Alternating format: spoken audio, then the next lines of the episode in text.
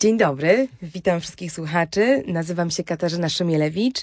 E, jesteśmy w raczkującym podcaście Fundacji Panoptykon. Raczkującym, bo to dopiero trzecie podejście. Cały czas nie wiemy, jak podcast się nazywa. Będziemy szukać dobrej nazwy. Jeśli macie pomysły, to umieścimy w opisie tego odcinka sondę żebyście mogli nam pomóc wybrać najlepszą. E, w tym podcaście staramy się rozmawiać o tej ciemniejszej stronie technologii, o tym, w jaki sposób my, jako użytkownicy, jesteśmy kontrolowani, w jaki sposób nasza wolność jest ograniczana, ale też pokazywać te pęknięcia i te momenty, kiedy jako ludzie możemy odzyskać kontrolę, możemy poczuć się silniejsi, bardziej wzmocnieni swoją wiedzą czy narzędziami. Mm, więc nie jest tylko pesymistycznie. Przypomniałam też, że czekamy na Wasze sugestie, komentarze. Jeżeli macie pomysły na tematy albo sugestie konstruktywne co do prowadzenia podcastu, e, piszcie do nas, bądźmy w kontakcie.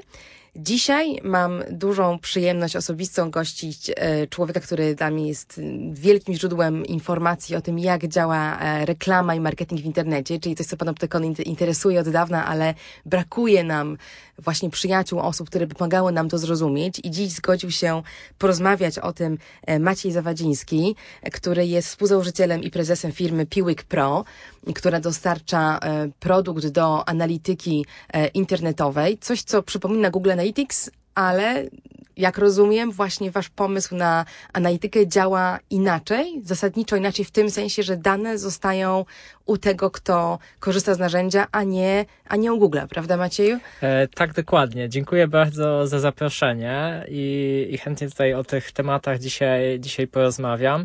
Nasze rozwiązanie charakteryzuje się tym, że przede wszystkim z samego założenia zakładamy, że nasi klienci są jedynymi właścicielami danych i e, nikt tak naprawdę nie ma prawa z tych danych e, korzystać i wykorzystywać ich do innych celów, na przykład do e, właśnie profilowania behawioralnego, do, do jakichś celów, które e, nie są znane użytkownikowi, który wchodzi na stronę, nie wiem, jakiejś marki czy sklepu internetowego. E, on wydaje mi się, że podświadomie rozumie, że ten sklep internetowy ma prawo wiedzieć, jakie produkty są przez niego oglądane, czy no jak już składa zamówienie, no to wiadomo, że jego dane tam są też przetwarzane w celu realizacji zamówienia. Natomiast e, użytkownicy nie zdają sobie sprawy z tego bardzo często, że e, te dane na temat na przykład jakie produkty widziałem w sklepie internetowym często są udostępniane e, podmiotom trzecim, które gdzieś tam korzystają korzystają z nich e, w celu potem targetowania nas mhm. z reklamami.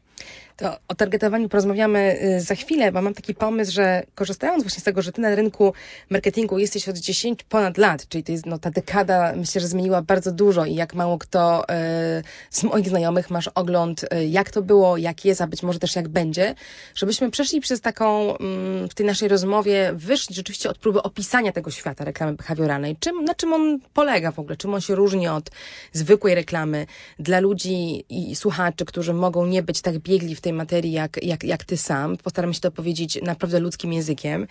E, chciałabym potem przejść do tematu alternatyw. Czy da się robić pieniądze w internecie inaczej? Czy ta reklama taka, nie inna, oparta o naśledzeniu jest koniecznością? Czy można wyobrazić sobie inne modele? Czy ty znasz inne modele? E, potem chciałabym porozmawiać troszkę o tym, co my jako użytkownicy mamy do stracenia w tej grze i do wygrania. Dlaczego to jest tak ważne, żebyśmy jednak rozumieli, jak to działa i w jaki sposób możemy się dowiedzieć o tym, kto ma dane na nasz temat, do kogo w ogóle iść z tym pytaniem, jak to realizować i wreszcie może też yy, w konkluzji o tym, jak się chronić, jak, jak być aktywnym w tej grze. Yy, więc taki scenariusz sobie, sobie wyobrażam. Co do samego yy, świata reklamy behawioralnej, y, to pozwól może, że, że ja zacznę od tego, jak jako użytkowniczka jednak bez wiedzy technicznej wyobrażam to sobie po paru latach drążenia E, jak to działa i doszłam do wniosku, że internet, w którym żyjemy, ten komercyjny internet, kiedyś wyobrażałam go sobie bardziej jak gazetę, a dzisiaj bardziej jak giełdę. E, giełdę towarów, może giełdę takich towarów mniej materialnych, ale jednak jako takie miejsce, w którym są dwie strony rynku.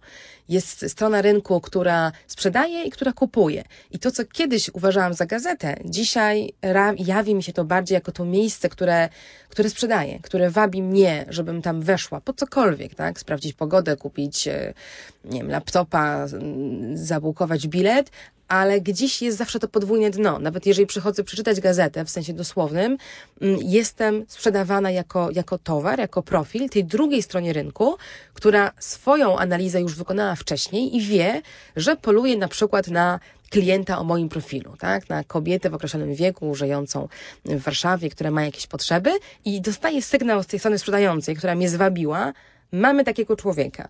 Czy chcecie? Ta druga strona mówi chcemy lub nie chcemy. Jeżeli decyduje, że chce mój profil, to wtedy wyświetla mi się reklama, a oni dostają informację zwrotną, czy ja kliknęłam, czy nie i co stało się później. Więc tak mniej więcej ja wyobrażam sobie ten świat reklamy behawioralnej. Oczywiście to wszystko dzieje się, te transakcje w milisekundach, co trudno sobie wyobrazić komuś, kto jednak e, żyje w normalnym czasie. E, czy, czy taki obraz jest adekwatny, czy to jest zbyt uproszczone, jakby się do tego odniósł? Mm -hmm. e, no wydaje mi się, że e, fajnie to bardzo opisałaś, natomiast no pod spodem się dzieje jeszcze troszeczkę więcej rzeczy. Faktycznie wszystkie te transakcje są za, zawierane w ciągu tam do 300 milisekund, czyli 300 milisekund to jest tyle, ile trwa mignięcie, mrugnięcie oka, więc e, no bardzo szybko.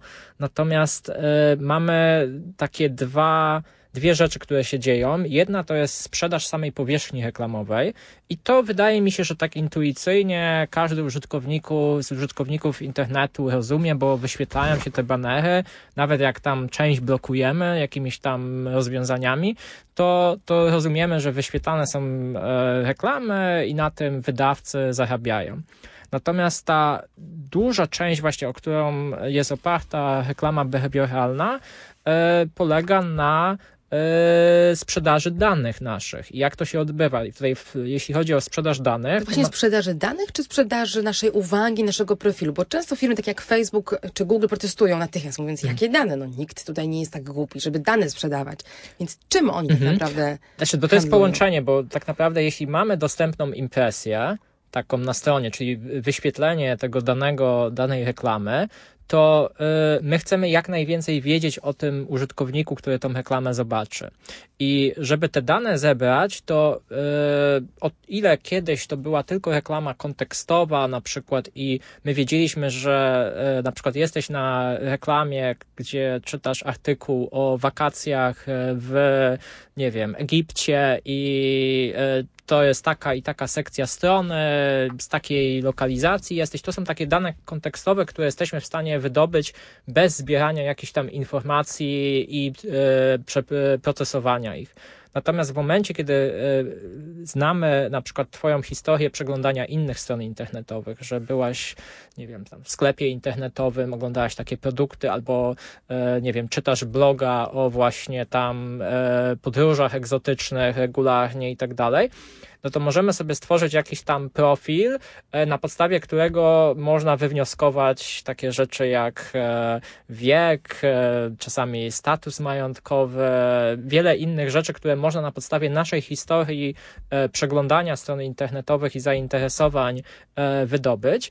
I jeśli wykorzystujemy takie dane do, do wyświetlania tej reklamy, no to tak naprawdę to nie jest już tylko ten kontekst, gdzie, gdzie ta reklama jest, ale ktoś musi nam dostarczyć informacje, e, kim jest ten użytkownik, co on robił wcześniej, jakie, do jakich segmentów tak zwanych e, użytkownik się e, został przypisany. Jasne, ale moje rozumienie do tej pory było takie, że na tej giełdzie nie dochodzi do przepływu tych danych między sprzedającym i kupującym, e, tym, kto wystawia profil człowieka, który czyta gazetę. Mhm. Umówmy się, że mówimy o portalu newsowym, tak, który mówi, o, ten, kto do mnie właśnie się zalogował, kto zaczyna, zaczyna czytać artykuł na mojej stronie, ma taki profil. I ja wiem, że mój prawdziwy klient, reklamodawca, takiego samego właśnie szuka. Więc oni się są w stanie dopasować. I do tej pory rozumiałam to tak, że dopasowanie no, dokonuje się w ramach właśnie takiej giełdy reklam automatycznie, bez przekazywania samych danych, tak? Czyli mamy reklamodawcę, który mówi, poszukuje właśnie młodego człowieka, który właśnie się wybiera na wakacje do Egiptu i z drugiej strony mamy sygnał, o, taki właśnie czyta mhm. tutaj gazetę, mhm. ale nie dochodzi do sprzedaży danych na ten temat. E, to, to wygląda troszeczkę inaczej. To jest tak, że e, ten wydawca faktycznie on nie sprzedaje tych danych, on sprzedaje powierzchnię. Natomiast mhm. E, wraz z tą informacją, że taka reklama na takiej podstronie jest e, e, dostępna, jest taki identyfikator użytkownika przekazywany. I na podstawie tego identyfikatoru, to tutaj już wchodzimy w proces tam synchronizowania identyfikatorów pomiędzy różnymi platformami, ale w uproszczeniu wygląda to tak, że wydawca wystawia to na tej giełdzie, jest taki, e, my to nazywamy po angielsku data provider, nawet nie wiem jak to na polski przetłumaczyć. Dostawca danych. Dostawca danych, no może to jest e, najlepsze określenie. On dostarcza na podstawie tego identyfikatora e, użytkownika dane na przykład, że demografia i tutaj, nie wiem, taki przedział wiekowy, taka e, płeć, e, zainteresowania, tak zwane takie intencje zakupowe, czyli na przykład właśnie, nie wiem, szukam samochodu, to są ubezpieczenia. prawdziwe dane o konkretnej osobie.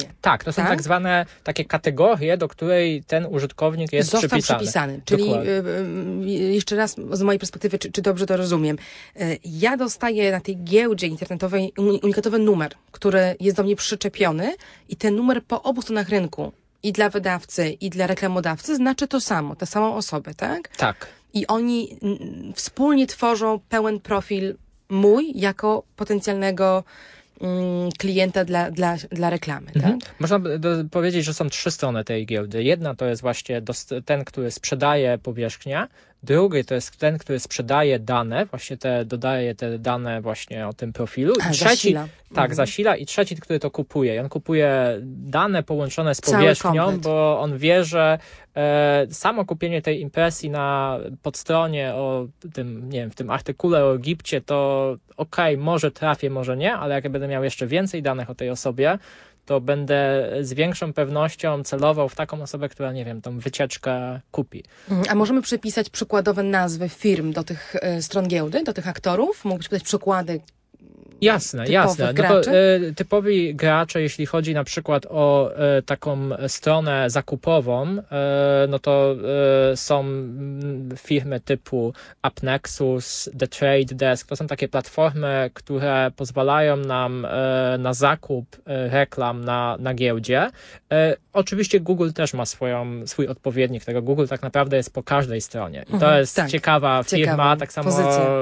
Facebook to jest zamknięty ekosystem, że oni tam mają dane, mają powierzchnię i sprzedają reklamy, więc jakby Jasne. tworzą cały ekosystem. Stąd o tej dwójce mówi się, że oni rzeczywiście w sieci reklamy są teraz no, taką, mm, takim w zasadzie duopolem, który Tak, tak, mm, dokładnie. No, oni tam po, w zasadzie 50% rynku reklamowego yy, zjadają. A zdaje się, że w przychodach aż 90 nawet. No to, to też zależy od kraju. Mhm. E, natomiast e, no jest, to, jest to powyżej tam 50%. Teraz się mówi troszeczkę o tym, że Amazon też to też wchodzi w rynek reklamowy, też ma platformę taką do zakupu reklam, plus ma platformę platformę, gdzie może tam też e, dużo danych zebrać, więc też gdzieś tam e, nam się może e, pojawi kolejny duży gracz. Natomiast no, Facebook, Google to są tacy najbardziej znani gracze, którzy są z każdej strony tego, tego zakupu. Natomiast jeśli chodzi o takich graczy, którzy się specjalizują, no to właśnie są tak zwane platformy DSP, czyli właśnie AppNectus, Trade Desk, Adform, są też e, dostarczyciele e, danych, czyli to są albo platformy DMP, albo firmy, które właśnie nazywamy dostarczycielami danych, którzy sprzedają te dane, na przykład lotami, E, I są też firmy, które sprzedają e, samą powierzchnię reklamową. Można powiedzieć, że to są wydawcy, ale tak naprawdę oni korzystają też z jakiejś technologii. I to, to są tak zwane, e, te, technologia się nazywa SSP, czyli Supply Side Platform. No i to jest technologia, która pozwala im wystawiać te ich ich powierzchnię reklamową na, tą, na tej giełdzie, gdzie, mhm. że tak powiem, są zawierane transakcje. No, opisałeś teraz tą techniczną stronę rynku, mhm. mi to też cieszy bardzo, bo te nazwy pojawiają się rzadko i myślę, że niewielu użytkowników ma świadomość w ogóle istnienia tych graczy i tego całego ekosystemu. Natomiast oczywiście z perspektywy tego, kto korzysta z sieci, my widzimy samych wydawców najczęściej, czyli wchodzimy na stronę wydawców lub innych dostarczycieli powierzchni, na której ta reklama się wyświetli, więc my znamy internet od strony sklepów internetowych, od strony portali newsowych, prawda, od strony y, samej wyszukiwarki i, i tam jest użytkownik, no i z drugiej strony dostajemy tą reklamę, czyli domyślamy się, kto tam jest za nią, kto, mhm. kto zlecił, tak, skoro mówi do nas, nie wiem, IBM, Mercedes, czy, czy, czy ktoś, kto sprzedaje wycieczki do Egiptu, nawet nie wiem, kto to, kto to jest na polskim rynku, szczerze mówiąc, no to domyślamy się, że to on nas kupił, e, ale rzeczywiście nie wiemy, kto jest pomiędzy, więc dzięki za, za, za, za to przybliżenie.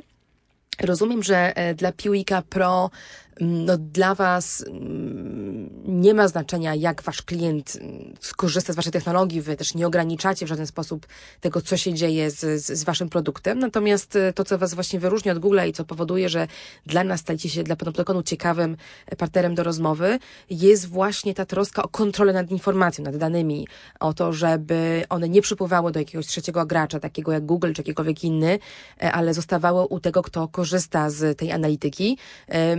No właśnie, pytanie, czy, czy, czy jak ty to widzisz? Czy to jest trochę tak, że dzisiaj każda firma, która chce zarobić pieniądze na internecie, musi śledzić użytkownika w tej czy innym kawałku tego rynku. E, rozumiem, że na koniec dnia chodzi o dane. Ten, kto ma najwięcej danych, jak Facebook i Google, ten w tym świecie reklamy behawioralnej wygrywa. Więc zastanawiam się nad tym, czy, czy dostrzegasz e, jakieś takie jaskółki zmiany pokazujące, że, że są firmy po którejkolwiek stronie, które próbują robić pieniądze etycznie, nie śledząc ludzi i nie wkraczając zbyt głęboko w ich prywatność. Mhm. E, no, wydaje mi się, że tutaj zahaczyłaś o kilka rzeczy. E, może ja zacznę od tego, czy my musimy tych użytkowników e, faktycznie śledzić i, i zbierać na temat Bo sam powiedziałeś w tym świecie reklamy, że to jest cenne, prawda? Że to ten, kto cenne. ma wystawić reklamę, nawet, zapłaci więcej, że będzie wiedział, komu ją pokazuje. Ja bym powiedział nawet, że to e, nawet abstrahując od świata reklamy, mając jakikolwiek produkt w internecie, czy aplikację na urządzenia mobilne, my chcemy wiedzieć, jak użytkownicy z niej korzystają, żeby no, wprowadzać jakieś tam ulepszenia do niej, e, wiedzieć z jakich funkcji użytkownik korzysta albo jakie, jakimi produktami jest zainteresowany. I to w, e, z, z takiego punktu widzenia e, marki, która rozwija swoją stronę internetową, rozwija swój produkt, to jest bardzo ważne. I te dane tak naprawdę on, ta, ta firma trzyma tak naprawdę dla siebie. Ona nie musi ich udostępniać nigdzie na zewnątrz. E, jednocześnie może pokazać temu użytkownikowi, że my to zbieramy po to, żeby tutaj e, ulepszyć nasz, nasz produkt i z reguły ten użytkownik nie będzie miał e, nic przeciwko temu. Natomiast jeśli my powiemy użytkownikowi, wiesz co, tutaj jest 100 innych graczy, któremu chcemy powiedzieć, że właśnie oglądasz ten produkt na naszej stronie, no to e, to z badań jest jasno naruszenie zaufania. widać, że to jest naruszenie zaufania mm. I, i wydaje mi się, że ten świat reklamy, ja, ja go obserwuję przez ostatnie 12 lat, reklama w internecie ma 25-lecie w tym roku. W ogóle tam pierwszy banner w internecie wow. był w 93 Chciałabym roku. Zobaczyć, jak wygląda. E, no, e, jest ciekawe to, że nawet rozmiar tego banera odpowiada jakimś tam małym rozmiarom banerów, które dzisiaj widzimy gdzieś tam na, na przykład na YouTubie, tam na dole w tych takich banerki. To kiedyś to zajmowało cały ekran, no bo takie, takie były rozdzielczość monitorów. Natomiast no, on się trochę wymknął spod kontroli. Po prostu takie podejście, wydaje mi się, yy, nastąpiło, że zbierajmy wszystko, a potem coś z tym zrobimy. Mhm. E, nawet bez zastanowienia, no po co, no bo będziemy mieli więcej danych, to tutaj zrobimy... Fetysz dużych danych. Tak, zrobimy analizę tego i, i faktycznie to wykorzystamy. No i okej, okay, część firm to wykorzystuje z powodzeniem, część nie, natomiast te dane dochodzi do tego, że wchodząc na stronę internetową mamy tych takich e, trackerów, czyli tych takich skryptów, e, skryptów śledzących, e, 100 czasami, E, no i to, to nie jest tak, jakaś normalna to, sytuacja. Widzimy to dzięki e, wtyczkom, prawda? Możemy sobie, tak. każdy może sobie zainstalować mm, wtyczkę, która kontroluje przepływ tych skryptów i wtedy widzimy w tak, prawym no górnym rogu. Troszkę przerażające wtedy. Trochę jest, ale niemniej jednak po, po, polecamy. No hmm. właśnie, ja jako użytkowniczka i też no, jako osoba, która walczy o prawa cyfrowe, y, była bardzo aktywna w walce o, o, o RODO, to nowe prawo, które e, które chroni nas w internecie, przeżywam pewną frustrację, bo czuję, że jeżeli wchodzę na stronę, nawet dzięki tym zmianom, które prowadziło RODO, firmy komunikują się w sposób bardziej otwarty ze mną, więcej mówią mi o tym, jakie dane zbierają, bo, bo czują, że muszą, to nadal czuję, że próbują mnie strasznie zwabić, żebym tą zgodę na koniec im dała, tak? Czyli nawet jeżeli komunikacja jest w miarę fair, to i tak... Yy, łatwo jest wpaść w taką pułapkę, że zamykam pop-up, który mi informuje o moich danych i ups, okazało się, że się na coś zgodziłam. Albo y, weszłam głębiej, mm, dalej w ustawienia, myśląc, że znajdę tam oczywiście możliwość zgodzenia się dopiero na, na targetowanie i przekazywanie danych innym podmiotom, a tutaj niespodzianka, 200, lista 200 jest już zaznaczona i czeka na mnie, żebym sobie mogła ją odznaczyć, jeżeli mi się nie podoba, że tak jak powiedziałaś, moje dane polecą za chwilę do kilkuset dziwnych miejsc, o których nie mam pojęcia, którym nie ufam i z którymi nie chcę mieć relacji. Więc czuję, że to takie wciąganie użytkownika w, w, w zgadzanie się, w cudzysłowie dużym oczywiście, bo to nie jest żadna zgoda, y, w takie przepuszczanie tych skryptów śledzących, cały czas jednak jest standardem. Tego też dotyczył ciekawy raport, który Pan tylko na swojej stronie komentował i zachęcam, żeby na to spojrzeć. Raport Norweskiej Rady do Spraw Konsumentów, która przyjrzała też te największe platformy, takie jak Google, Facebook, Twitter, Amazon, pod kątem tak zwanych dark patterns, takich schematów, w użytkowaniu, które mają zwabić nas do wybrania rzeczy niekorzystnych dla nas, tak? Czyli właśnie klikamy w okienko po to, żeby się zamknęło, albo żeby zniknęło, albo żeby pójść dalej, nieświadomi tego, że tak naprawdę oddajemy jakieś dane. I mnie ta taka gra w wabieniu użytkownika irytuje. Wolałabym być traktowana jako klient, jako ktoś, kto przychodzi i świadomie zgadza się lub nie, jest informowany o tym, z czym to się je, jaka jest cena za usługę, czy ceną są dane, czy ceną są jakieś pieniądze, coś innego, jakieś inne dobro. E, wolałabym, żeby ta rozmowa była otwarta. Czy, czy ty widzisz pole do takiej otwartej mhm. rozmowy w internecie i czy ty sam masz klientów, którzy by taką otwartą rozmowę prowadzili ze swoimi użytkownikami? Mhm. No, nasi klienci zdecydowanie tutaj dużo przed wejściem RODO zaczęli konsultować, e, w jaki sposób e, na przykład te zgody zbierać, jakie są dobre praktyki. Nawet dochodziło do tego, że woleli pójść bezpieczniejszą drogą, bo wiadomo, zawsze gdzieś pomiędzy tym takim strasznym dark patternem, a idealnym, że tak powiem, rozwiązaniem jest jeszcze ileś rozwiązań pośrednich. No i to są też subiektywne rzeczy, prawda? Dla jednego tak. coś będzie wścibskie i wredne, dla drugiego będzie neutralne, więc ja też Dokładnie. rozumiem, że użytkowników jest bardzo wielu e, i ocena może no, być więc różna. my widzimy, w szczególności na przykład mamy dużo klientów w Niemczech, gdzie oni naprawdę bardzo fajnie do tego podchodzą, e, tylko też naszymi, naszymi klientami na przykład są z reguły już e, marki, a nie wydawcy. Mhm. No właśnie byłam ciekawa, czy... Więc z wydawcami nie mamy aż tak dużo do, do czynienia, natomiast też w Niemczech choćby Axel Springer tam wydał swoje rozwiązanie open source'owe, żeby pokazać rynkowi, że no da się i, i że nawet my coś zrobiliśmy, wy to możecie wykorzystać za darmo. To jest rozwiązanie mm, służące do czego konkretnie? Do zbierania zgód e, właśnie marketingowych. Ja tam nie, nie śledzę też niemieckich portali, nie wiem jak faktycznie to jest zaimplementowane, bo mhm. to jest mhm. jakby rozwiązanie od strony technologicznej, natomiast no jest to jakiś fajny ruch, że, że faktycznie okej, okay, to jest ważny temat, powinniśmy to robić i nawet jak to robimy, to też się dzielimy z tym z, z innymi, żeby też mogli, mogli to zaimplementować. E, natomiast wracając do, do, do sedna sprawy, Wydaje mi się, że w przypadku właśnie marek czy y, sklepów e-commerce, gdzieś, nie wiem, aplikacji internetowych, serwisów internetowych, nie wiem, ze streamingiem i tak dalej, my jesteśmy w stanie prowadzić fajną komunikację, bo tam tak naprawdę ten użytkownik płaci za to. Jak on mhm. płaci, to e, no, jest to źródło e, przychodów i ono jest zdecydowanie większe z tych subskrypcji czy zakupów niż z tych danych, więc e, fajnie się prowadzi tą komunikację. My tutaj e, dbamy o Twoją prywatność i chcemy, żeby było wszystko jasne i klarowne. Budujemy sobie tym zaufanie, więc nawet tak naprawdę możemy na tym zyskać więcej niż stracić na tym, czego nie będziemy wiedzieć o użytkowniku. Natomiast w przypadku wydawców e, no, jest problem, bo wiemy, że paywalle nie za bardzo zadziałały, one nie przynoszą tyle przychodów, co wydawcy by chcieli. Są tak naprawdę troszkę zmuszeni korzystać ze sprzedaży powierzchni reklamowych, e, no a teraz e, odcinamy źródło jakichś tam danych, e, dzięki czemu mogą więcej zarabiać za tę reklamę. No więc... właśnie, myślę, że polemizowałabym w obu aspektach. Oczywiście nie jestem wydawcą, ale, ale tak jak ty ponad dekadę siedzisz w reklamie, tak ja dość długo siedzę w w tych kwestiach regulacyjnych dotyczących internetu, danych, rozmawiam i z lobbystami, i z ludźmi, którzy reprezentują portale od, od lat tak naprawdę i też widzę, jak bardzo ich podejście się zmienia jak mocno oni zaczęli rozumieć, że na danych tak dużo, nie, tak jak powiedziałeś sam, czy tu jest ograniczenie. W momencie, w którym ludzie uświadomili sobie, że dane to jest wiedza i władza i wartość, też tak coraz mniej chętnie to oddają.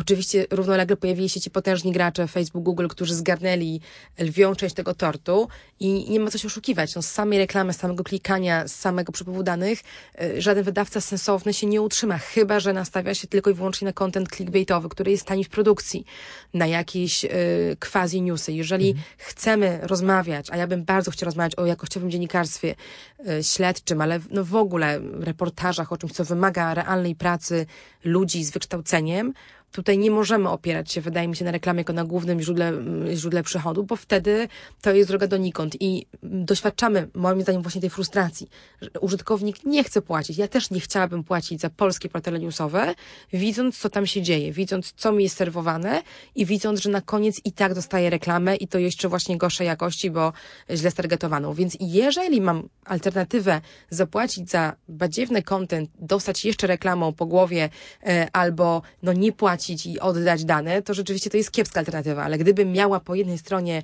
możliwość kupienia dobrej jakości treści, a ta możliwość pojawia się oczywiście w alternatywnych serwisach, e, usługach, Sama korzystam z takich newsletterów i, i, i rozwiązań, jak choćby Outriders, um, grupa reporterów, która robi świetne materiały z zagranicy. Um, można kupić świetny content tanio, poza tym modelem właśnie mhm. newsowym, clickbaitowym. Z, z, drugiej strony, no właśnie wydaje mi się, że, że daliśmy się przekonać za szybko, że nie ma innego internetu że on musi rozwijać się w tym kierunku, nie ma alternatywy i wszyscy w to chyba uwierzyli. Po czym widzimy, że to jest droga donikąd, bo coraz więcej danych, coraz więcej technologii, coraz więcej klikania, a coraz mniej tego internetu, no, tego, tak co miało chodzić. Jeszcze trzeba zwrócić uwagę, jak dużą część tego budżetu, który wydaje reklamodawca, zjadają te wszystkie technologie Oczywiście. po drodze, bo, bo tak naprawdę to z jednej złotówki wydanej na reklamę, no w zależności od tych wszystkich graczy, którzy są zaangażowani, może zostać 25 do 50 groszy dla tego wydawcy, e, gdzie tak naprawdę reszta zasila firmy, które jeszcze więcej technologii wytwarzają do tego, żeby, że tak powiem, lepiej nas targetować. No to ten świat się troszkę e, wywraca do góry no nogami właśnie. przez GDPR i w zasadzie to, co chciałem też powiedzieć, że to nie tylko GDPR, bo tak naprawdę w wielu innych krajach się pojawiają podobne regulacje, trochę niektóre wzorowane na, na, na RODO, e, choćby teraz w Stanach w Kalifornii, która jest kolebką tych wszystkich firm adtechowych, no pojawił się tam California Consumer Privacy Act, który e, no, daleki jest od idealnych, natomiast wprowadza jedną ważną rzecz, e, że jeśli dane są sprzedawane, musi być informacja i musi być e, jasny link do not sell my data e, na stronie. Czyli prawo sprzeciwu wobec tak, tego. prawo sprzeciwu. To nie jest e, wiadomo idealne, no bo nadal domyślnie można te dane sprzedawać. E, tam jakimś, z jakimiś obostrzeniami, że jeśli ktoś ma poniżej 16 lat, to, to nie. Natomiast nie wiem, jak to w praktyce będzie implementowane. Natomiast no, jest to ruch w dobrą stronę, wydaje mi się, że e, użytkownicy mają ten wybór i to nie jest gdzieś tam, że e, wejdź na privacy policy nasze, tam politykę prywatności, znajdź jakiś tam link, kliknij, wypełnij formularz i może się coś stanie, no nie? Więc... E... No właśnie to jest ten drugi wątek, którego chciałam nawiązać, trochę się nie zgadzając, jeśli chodzi o RODO, czyli tą nową regulację dotyczącą ochrony danych, ona nie wywraca moim zdaniem stolika, bo ona nie wprowadza tutaj rewolucji w naszym myśleniu, zawsze w Europie od 20 lat, czyli jeszcze zanim narodził się ten cały biznes, było tak, że nie można było kogoś śledzić mm, bez jego wiedzy i zgody, przy czym wiele firm oczywiście ignorowało tę zasadę i korzystało z tego, że to prawo no, nie wiązało się z dużymi sankcjami. Teraz jest, jest trochę inaczej, bo rzeczywiście RODO tutaj mm, dociska firmom e, trochę ten, ten, ten reżim regulacyjny, bo mówi, że za to, za nieprzestrzeganie tej zasady są bardzo wysokie kary.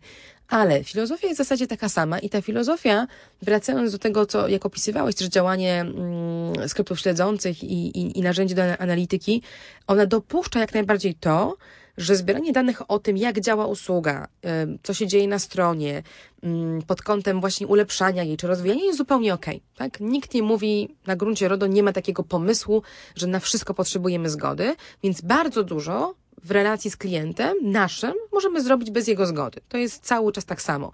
Zgoda pojawia się dopiero tam, gdzie wedle RODO nie da się obronić takiego pomysłu, że ja mam w tym tak zwany uzasadniony interes. To jest taka ciekawa koncepcja, gdzie mm, według tego nowego prawa ale ona też nie jest, ona, to, jest, to jest ciągłość, to jest ta sama zasada, która obowiązywała też wcześniej, więc to nie jest nic nowego. Koncepcja polega na tym, że jeżeli zbieram dane, i jestem w stanie obronić swój interes w zbieraniu tych danych, a jednocześnie uargumentować, że to nie narusza praw osoby, której dane dotyczą, to dalej mogę to robić. I świat reklamy na tym do tej pory był oparty, tak? na takim pomyśle, że bardzo dużo w marketingu wolno bez zgody człowieka, którego to dotyczy, bo tak naprawdę ta reklama mu w niczym tam nie zagraża, ona niczego specjalnego o nim nie odkrywa, a my mamy dzięki temu marketing. I to się zaczęło wykolejać, zmieniać z pojawieniem się całego tego biznesu pomiędzy tego ekosystemu i, i głębokiego śledzenia, y, tak jak opisywałeś, no, odkrywającego nasze ukryte cechy, bo tu ten pomysł na uzasadniony interes się kończy. Moim zdaniem się kończy i zdaniem wielu prawników on już tam nie sięga, tak? Czyli jeżeli zamiast pokazania zwykłej reklamy komuś, kto, kto czyta newsy, nie wiem, o, o wakacjach, pokazuje wakacje w Egipcie, zamiast takiego ruchu ja robię śledzenie tego człowieka przez, nie wiem, parę tygodni w sieci, czy parę nawet dni, ale to i tak jest długi czas, analizuję jego lokalizację, analizuję jego wyszukiwania, e, tego, to, to czego szukał, analizuję to, to, to, to, co czytał, e, próbuję odkryć jakąś jego ukrytą cechę, na przykład to, że jest chory, albo że, nie wiem, jest w depresji, albo że pilnie potrzebuje pożyczki, albo coś takiego i do tego dobieram reklamę, to to jest zupełnie inna historia.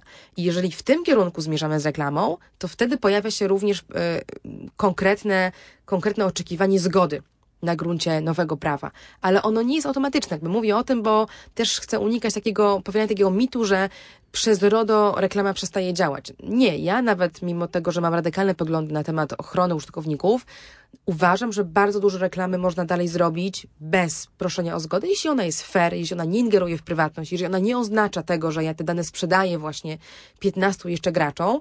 Czyli jeżeli to jest taki oldschoolowy trochę model, ja mówię do mojego klienta na mojej stronie, albo proszę kogoś innego, żeby w moim menu pokazał reklamę, to nie jest to dla mnie aż tak ingerujące. Gdzie, gdzie, gdzie ty byś tą granicę pomiędzy tym, co dozwolone, co jest okej, okay, bez zgody człowieka, a tym, co już nie jest ok, gdzie ty byś ją mhm. poprowadził? Mhm. Ja bym się jeszcze odniósł najpierw do tego, na czym e, się opierał biznes e, reklamowy przed wejściem RODO, bo większość graczy mówiło, my nie zbieramy danych osobowych. I to było, że tak powiem, e, na tym się opierał cały biznes właśnie sprzedaży danych. Na udawaniu, że to nie są dane osobowe. Nie są dane osobowe, mhm. bo faktycznie e, e, no, regulacja poprzednia nie uwzględniała czegoś takiego jak nasz identyfikator w internecie, identyfikator Moim zdaniem urządzenia. uwzględniała, ale to może no, ale za chwilę wrócić. Chwili, ale w tej chwili jest to jasno powiedziane. Tak, definicja wcześniej również była szeroka, ale można było się pewnie spierać o jej granice, tak. a teraz mamy rzeczywiście wprost wymienione jako jeden z przykładów. Tak, tak, dokładnie, w sensie i to już nie da się tego podważyć, że no powiedzmy ten identyfikator online to, to nie są dane osobowe, więc, e, więc e, ja tutaj nic złego, że tak powiem, nie robię. Wszystko mi wolno z tymi danymi. To jest anonimizowane cookie, czy jakkolwiek to tam na, nazywali reklamodawcy. No a teraz przechodząc do tej granicy, e, owszem, e, jest wiele takich rzeczy właśnie na przykład jak, e, nie wiem, stan zdrowia, czy tam, nie wiem, preferencje seksualne, czy e, jakaś tam polityczne preferencje, które tak naprawdę na podstawie danych, gdzieś tam taki raport widziałem, że chyba na podstawie 20 lajków na no, tak, Facebooku tak, można, można było tam przewidzieć różne, różne tam E, moje preferencje. E, I tak samo można to zrobić na podstawie nie tylko naszych tam lajków na Facebooku, ale też e, stron, które przeglądamy. Oczywiście. I wiele ludzi wydaje mi się, że sobie nie, nie zdaje z tego sprawy, jak wiele można tak naprawdę stwierdzić na podstawie tego, jaką treść czytają, czy jakie strony odwiedzają. Czy czego szukają. Czego prawda? szukają i że przecież, wpisują. no przecież ja nie podawałem mojego tam wieku, czy, czy tam moich stanu zainteresowań, portfela. stanu portfela i tak dalej, no ale to że tak powiem, jest do przewidzenia. Wiadomo, że to nie jest 100% e, pewne, natomiast no, z dużą dozą pewności te algorytmy są w stanie I to, to dla przewidzieć. ciebie już jest po tej stronie kontrowersyjnej, Tak, która jest- wymagałaby zgody człowieka, tak, którego to tak, dotyczy. zdecydowanie, bo to już jest profilowanie mnie e, i to powinno wymagać zgody. Dopóki ja opieram się na kontekście strony i Mhm. dopasowuję treść do strony, e, nie wykorzystując jakichś danych historycznych na mój temat, wydaje mi się, że to jest tak naprawdę tutaj nie możemy mówić o, o przetwarzaniu danych osobowych. My po To prostu prawda, tutaj Mhm. personalizujemy treść w oparciu o to, co jest innego na tej stronie, a nie w oparciu o to,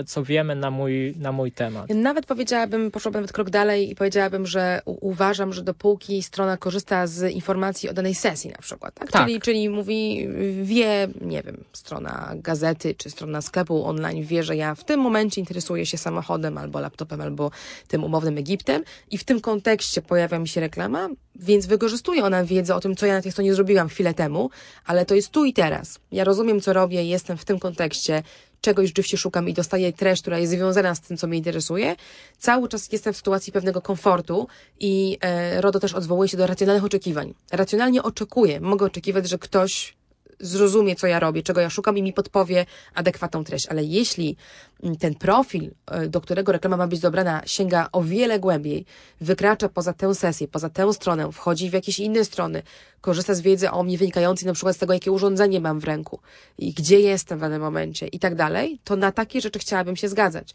I uważam, że tą granicę właśnie wyczuwa dobrze RODO, które absolutnie nie narzuca takiego pomysłu, że zgoda na wszystko. Więc to, to, to chciałam rzeczywiście naświetlić, bo to jest ważne przebijanie tego, tego mitu. No dobrze, ale wracając do zagrożeń, bo zacząłeś ciekawie mówić o tym, co można o nas ustalić.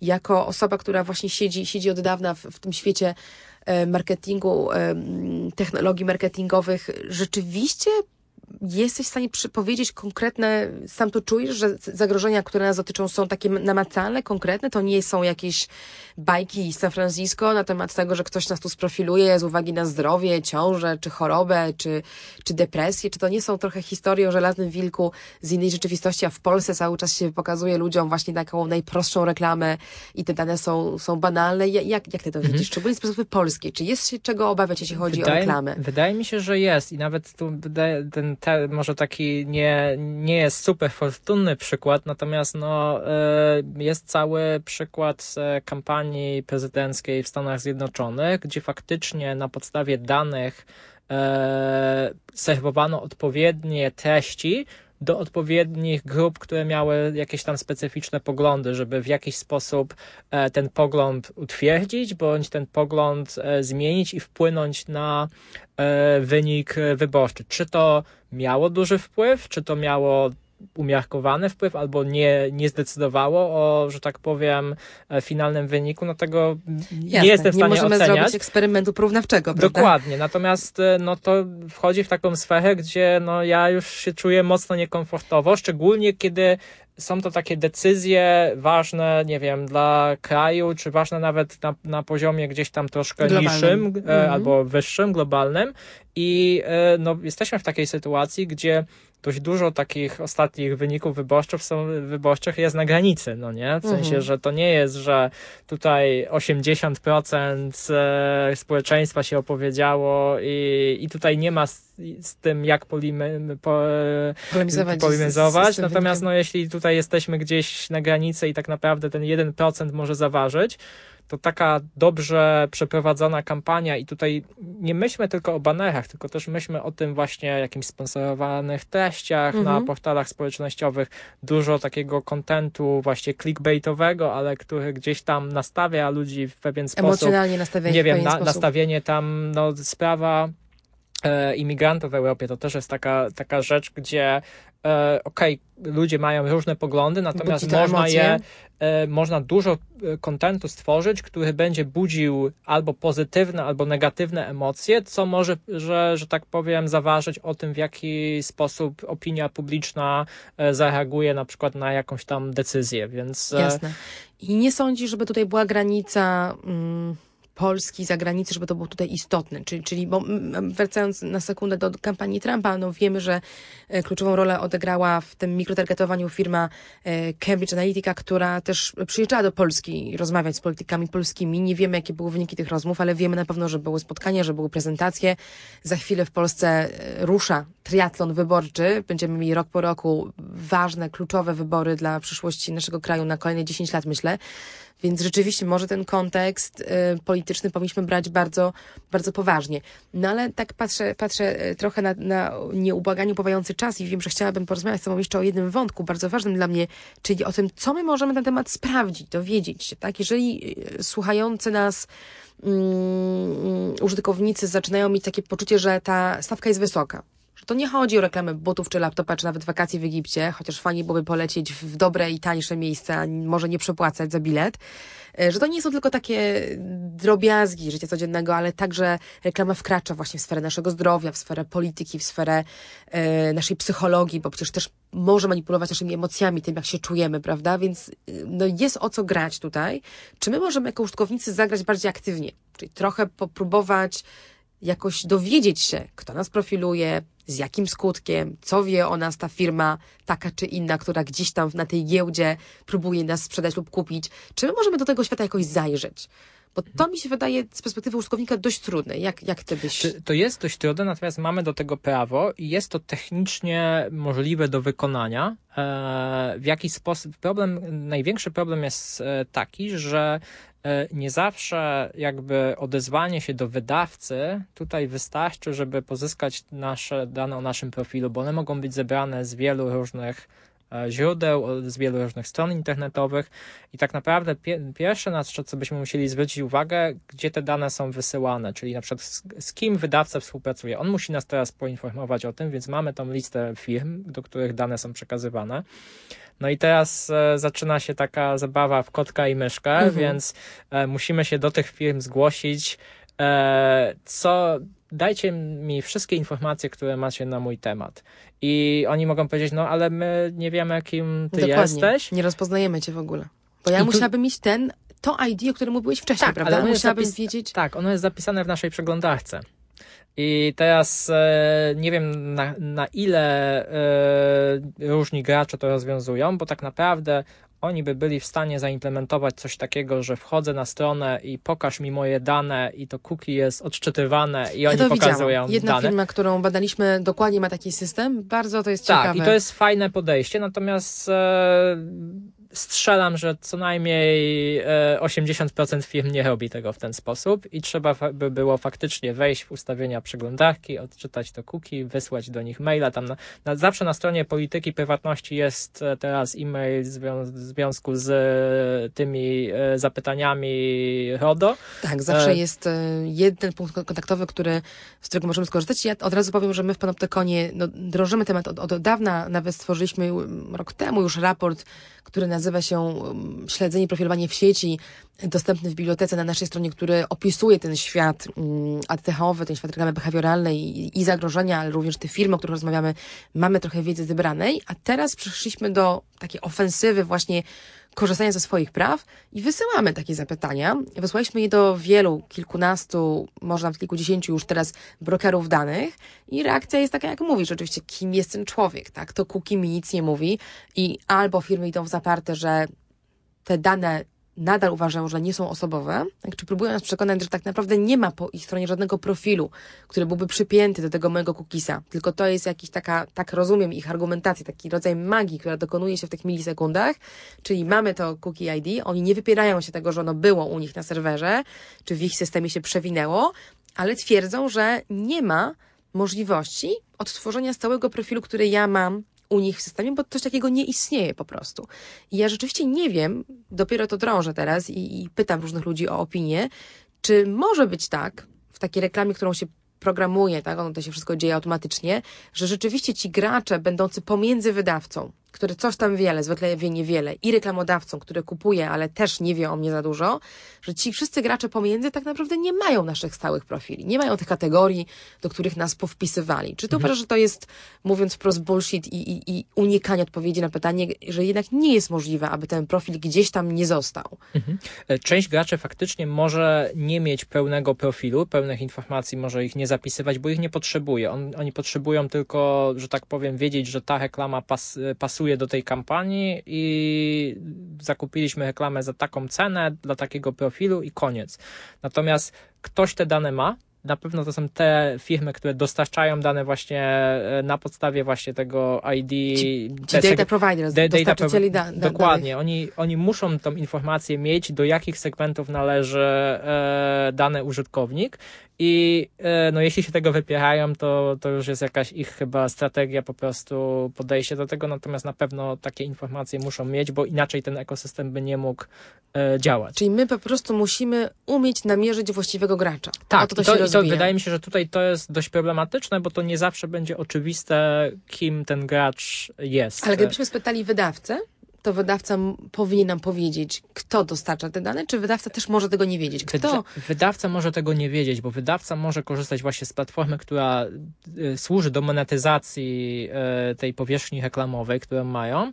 Natomiast e, ta platforma dopiero jest zintegrowana z innymi graczami, żeby te, że tak powiem, więcej danych o tym użytkowniku udostępnić kupującym. I e, teoretycznie gdzieś to powinno być zawarte w polityce prywatności, tam w kontrakcie pomiędzy wydawcą a tym, tą platformą do monetyzacji, no bo mamy ten łańcuch odpowiedzialności przecież w RODO, czyli e, jeśli ja dostarczam, przekazuję dane do podmiotu X, a on przy, ma jakieś tam swoich kolejne podmioty, które te dane przetwarzają, no to ja muszę o tym wiedzieć.